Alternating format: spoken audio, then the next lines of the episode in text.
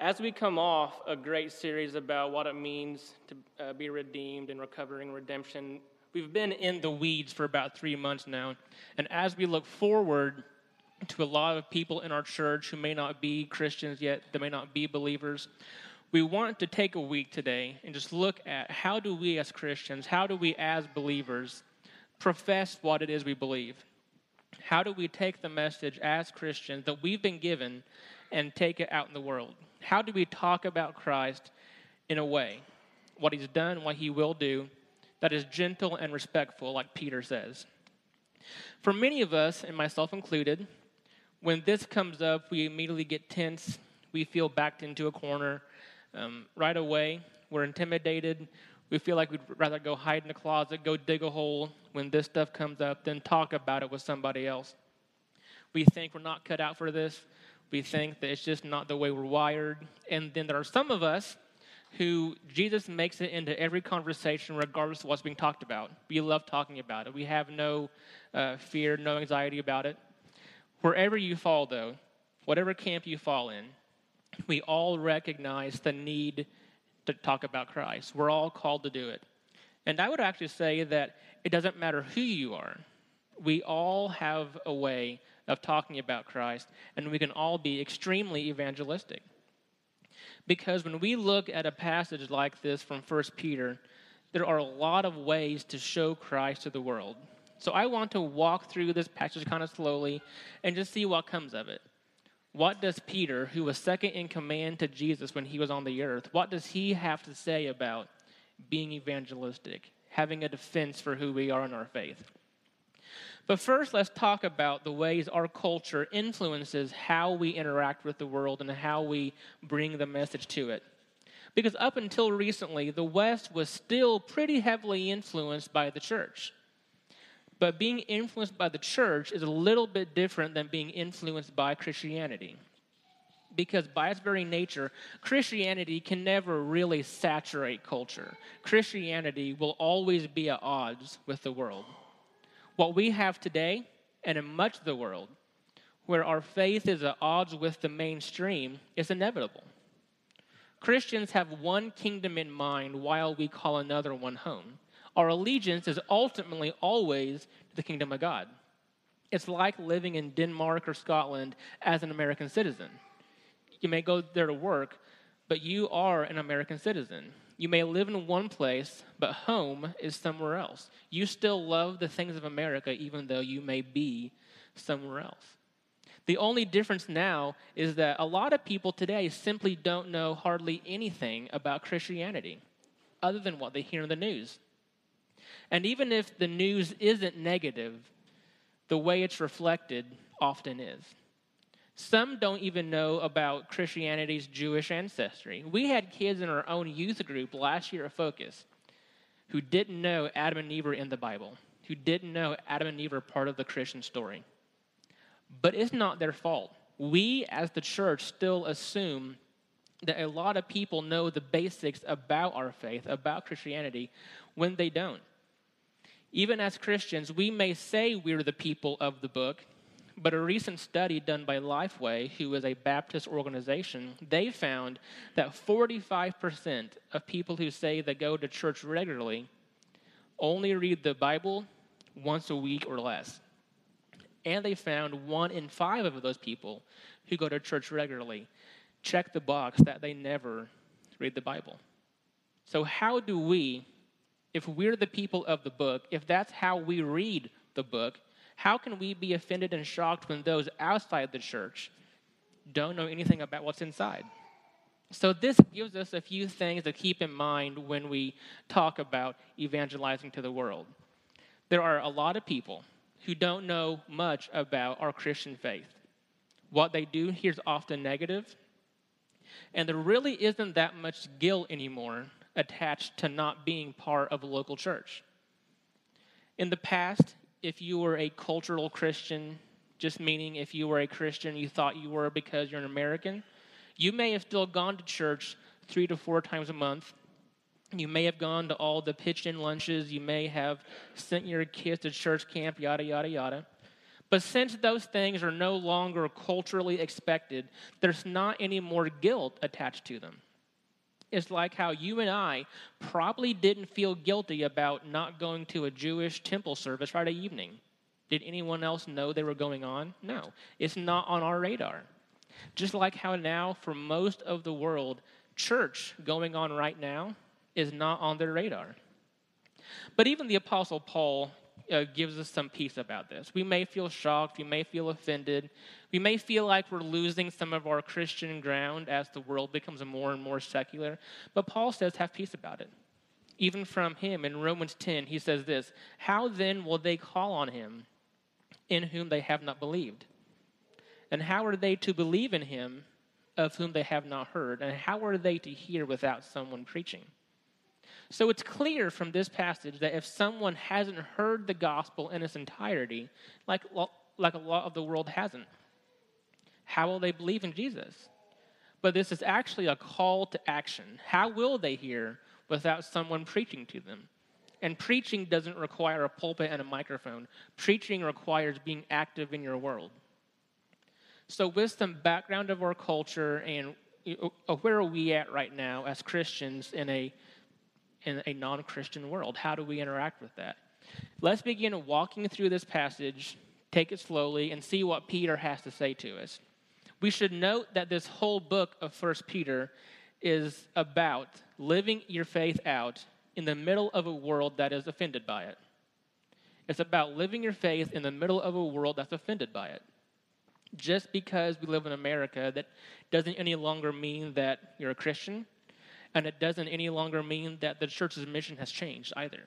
We can still be Christians in the middle of a world that's offended by our message. Peter's writing this book, and he refers to where he's at as Babylon. And Babylon was how a lot of first century Christians referred to Rome. By using the term Babylon, Peter is just acknowledging the idolatry, the uh, pagan idol worship that's going on in Rome at the time. When you have all these idols that you worship, there's not a lot of place for someone to say there's only one true God. They would actually use these kind of code names like Babylon for Rome so that if these letters fell into the wrong hands, like the government or just anti Christian groups, people would be harder to track down. And believers in Rome at this time were being killed simply for being Christians while Peter is writing his letter. But Around the year 65, the Emperor Nero of the Roman uh, Empire was using Christians as lamps at his parties. And this is the same year, about within a few months, of when Peter is writing his letter. Peter and the people receiving his letter are very much aware of what real persecution looks like. And that's kind of the background, the backdrop for how Peter is addressing his people. They are very well acquainted with real persecution. But Peter says, Have no fear of them. Don't be troubled. There are people ready to knock down your doors because of your confession as a Christian that Jesus is Lord, but you still shouldn't worry.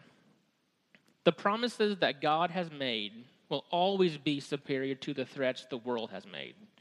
And being zealous for good will always bring with it people that will scoff at you. But there's blessing in the middle of suffering when you're doing good, when you're living out your Christian faith. Take examples from your own life. Maybe at work, perhaps the culture is do as little as possible to keep the doors open, right? Just top down, bottom up. Let's just do as little as we have to to get the job done.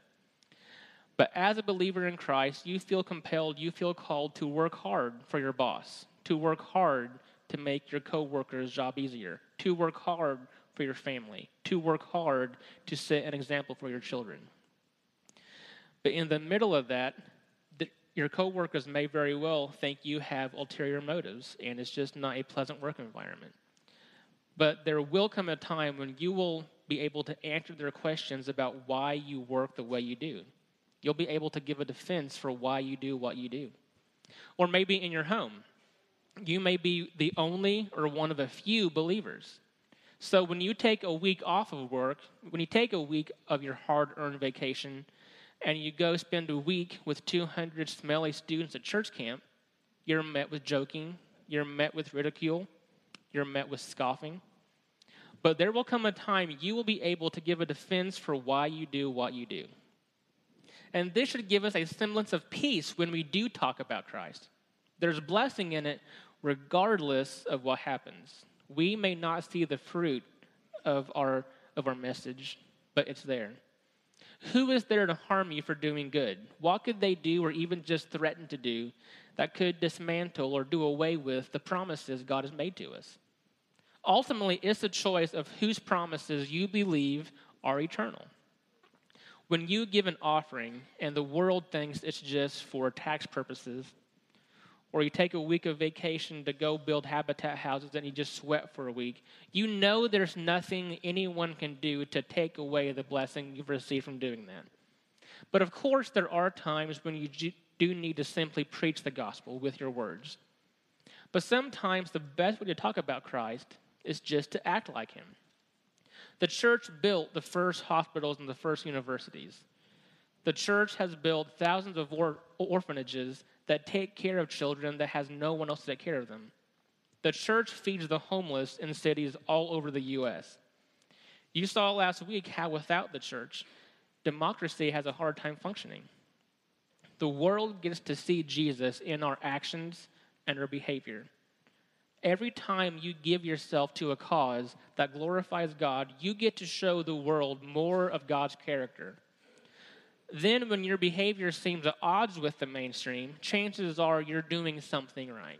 Because Christianity can never really saturate culture, it's a collision of kingdoms.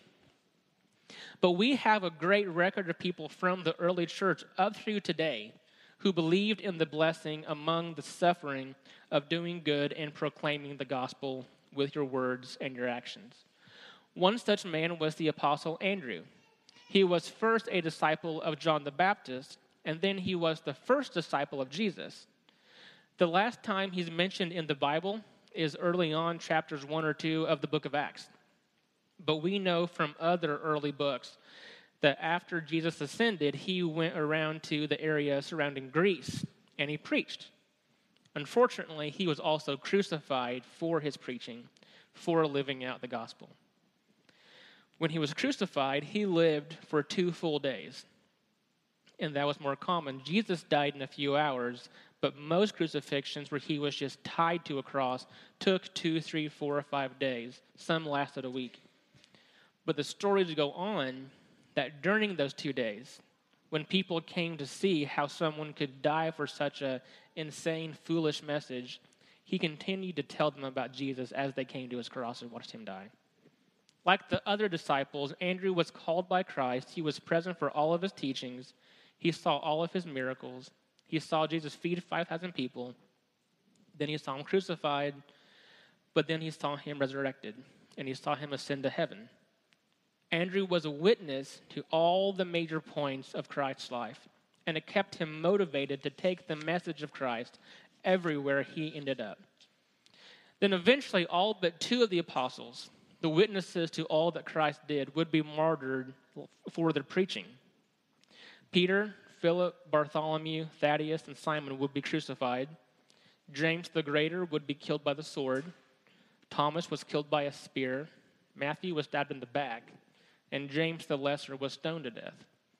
But that kind of love didn't end with the first century, it didn't end with the apostles. John and Betty Stam were missionaries in China in the 1930s. Then one day, a local man came to their house and said, There are communist soldiers coming your way to capture you and kill you. Then, when the soldiers arrived, they took the Stams to the communist headquarters. John wrote a letter back to the missionaries he worked for, telling them what was going on, but that letter was never delivered. It was found among their clothes after they were killed. And he wrote at the end of it with scripture, he quoted Philippians 1:20, "May Christ be glorified, whether by life or by death." Later, when they were being taken to their execution, a Chinese shopkeeper went out into the crowd and tried to get the soldiers to stop the execution.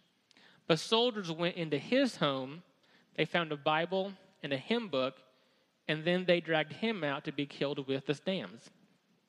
When they were buried, the Chinese people who they had ministered to put on all three tombstones different quotations from Scripture about giving your life and glorifying Christ with your life. Some of you may have heard of Dr. Paul Carlson. Dr. Carlson traveled from California to the Congo to be a missionary medical doctor in the 1960s. And even among thousands of rebel attacks and just gruesome leadership, just maniacal leadership, Carlson stayed behind when other missionaries went home. And because he was so dedicated to serving the world in the name of God, he was eventually convicted of being a spy, tortured, and killed. But even the rest of the world, who was so often offended by the gospel, recognized what he had done in the name of God for the Congolese people. And the Congolese people had put on his tombstone John 15, 13, Greater love has no man than this, to lay down his life for his friends. But all of us need to be able to have the story of the gospel and how Christ has saved you ready at all times. We have to be ready to give a defense, not just for our faith, but Peter says for our hope. So this implies a couple of things. We actually live today like we have hope for tomorrow. That means Christians don't walk around with doom and gloom on their lips about the current state of affairs because we have paradise on the mind. When the thief on the cross died, Jesus said to him, I tell you today, you'll be with me in paradise. Wherever these martyrs have gone, Jesus fell fit to call paradise. You may have heard this before too, though. C.S. Lewis said this in Mere Christianity. If you read history, you will find that the Christians who did most for the present world were precisely those who thought the most of the next. It is since Christians have largely ceased to think of the other world that they have become so ineffective in this one. Harsh words, but we have to have heaven on our mind in order to live in this world. When we focus on the eternal, the things that will last forever, the temporary state of affairs is far less intimidating. And that impacts how we minister and evangelize the message of Christ today in the present. Our message is that one day God will set the world to rights, that He did it in Christ, He's doing it in the church, and He will one day finish it. When the Apostle Paul compares the Christian life to running a race, he says that we run like what? Like we want to win. Winners always have the end in mind. We see the record of the apostles and some current martyrs that evangelism is both word and deed. We talk to others about our faith so that they hear what God has done and what God will do.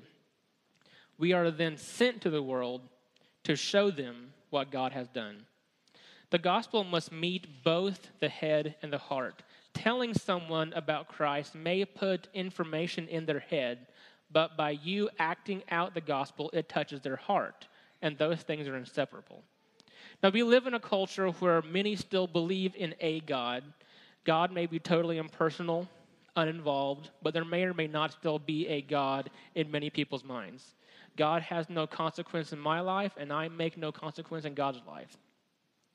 A lot of people may uh, now say they're unaffiliated with religion, but it's hard to find someone that still just simply does not believe in a God.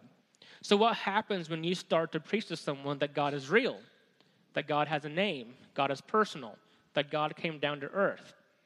Really, what you're doing is replacing one fact with another in their mind.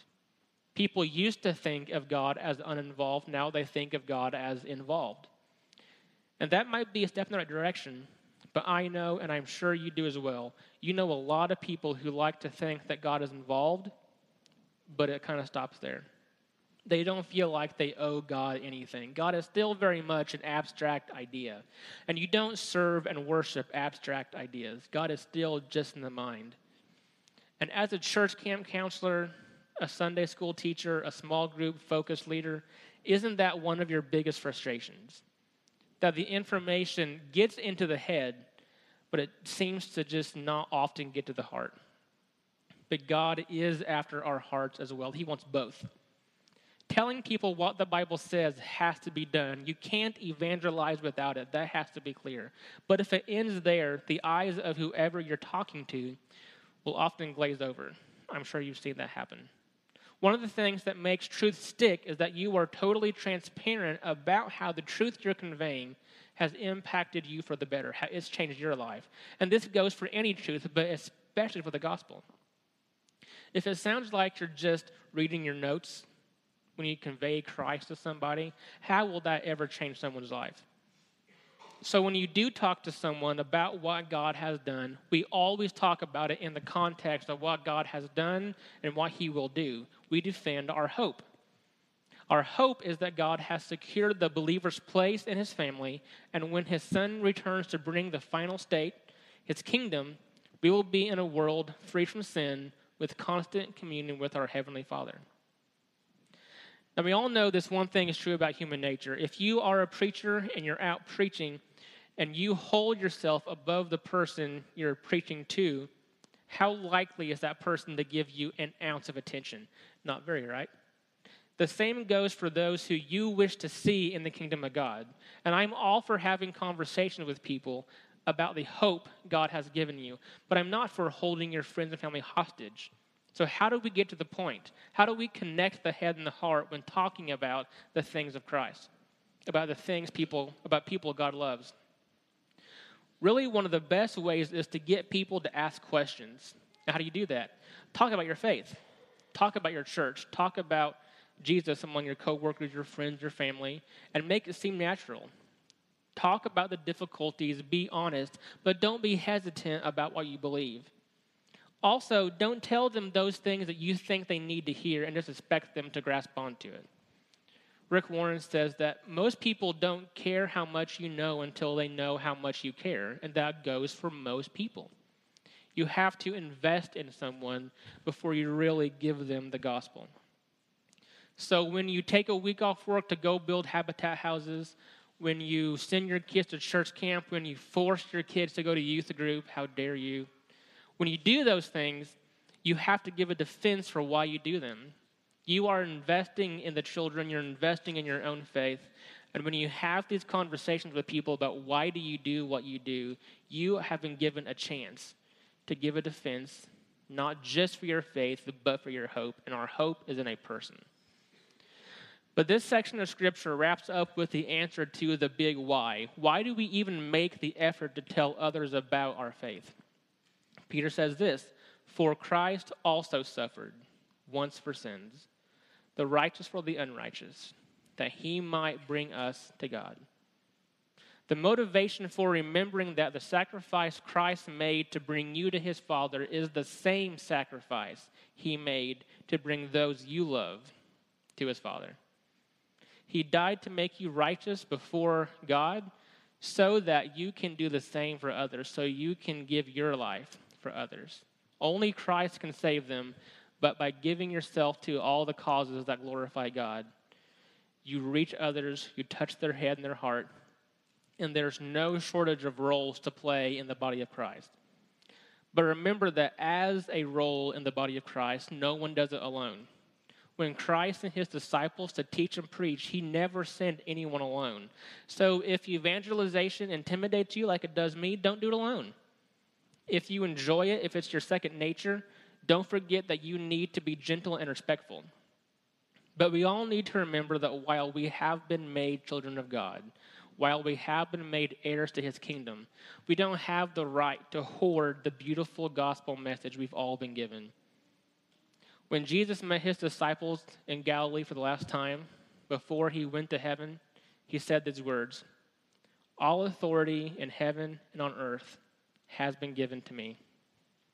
Go therefore and make disciples of all nations, baptizing them in the name of the Father, and of the Son, and of the Holy Spirit, teaching them to observe all the things that I have commanded you. And behold, I am with you always to the end of the age. Let's pray.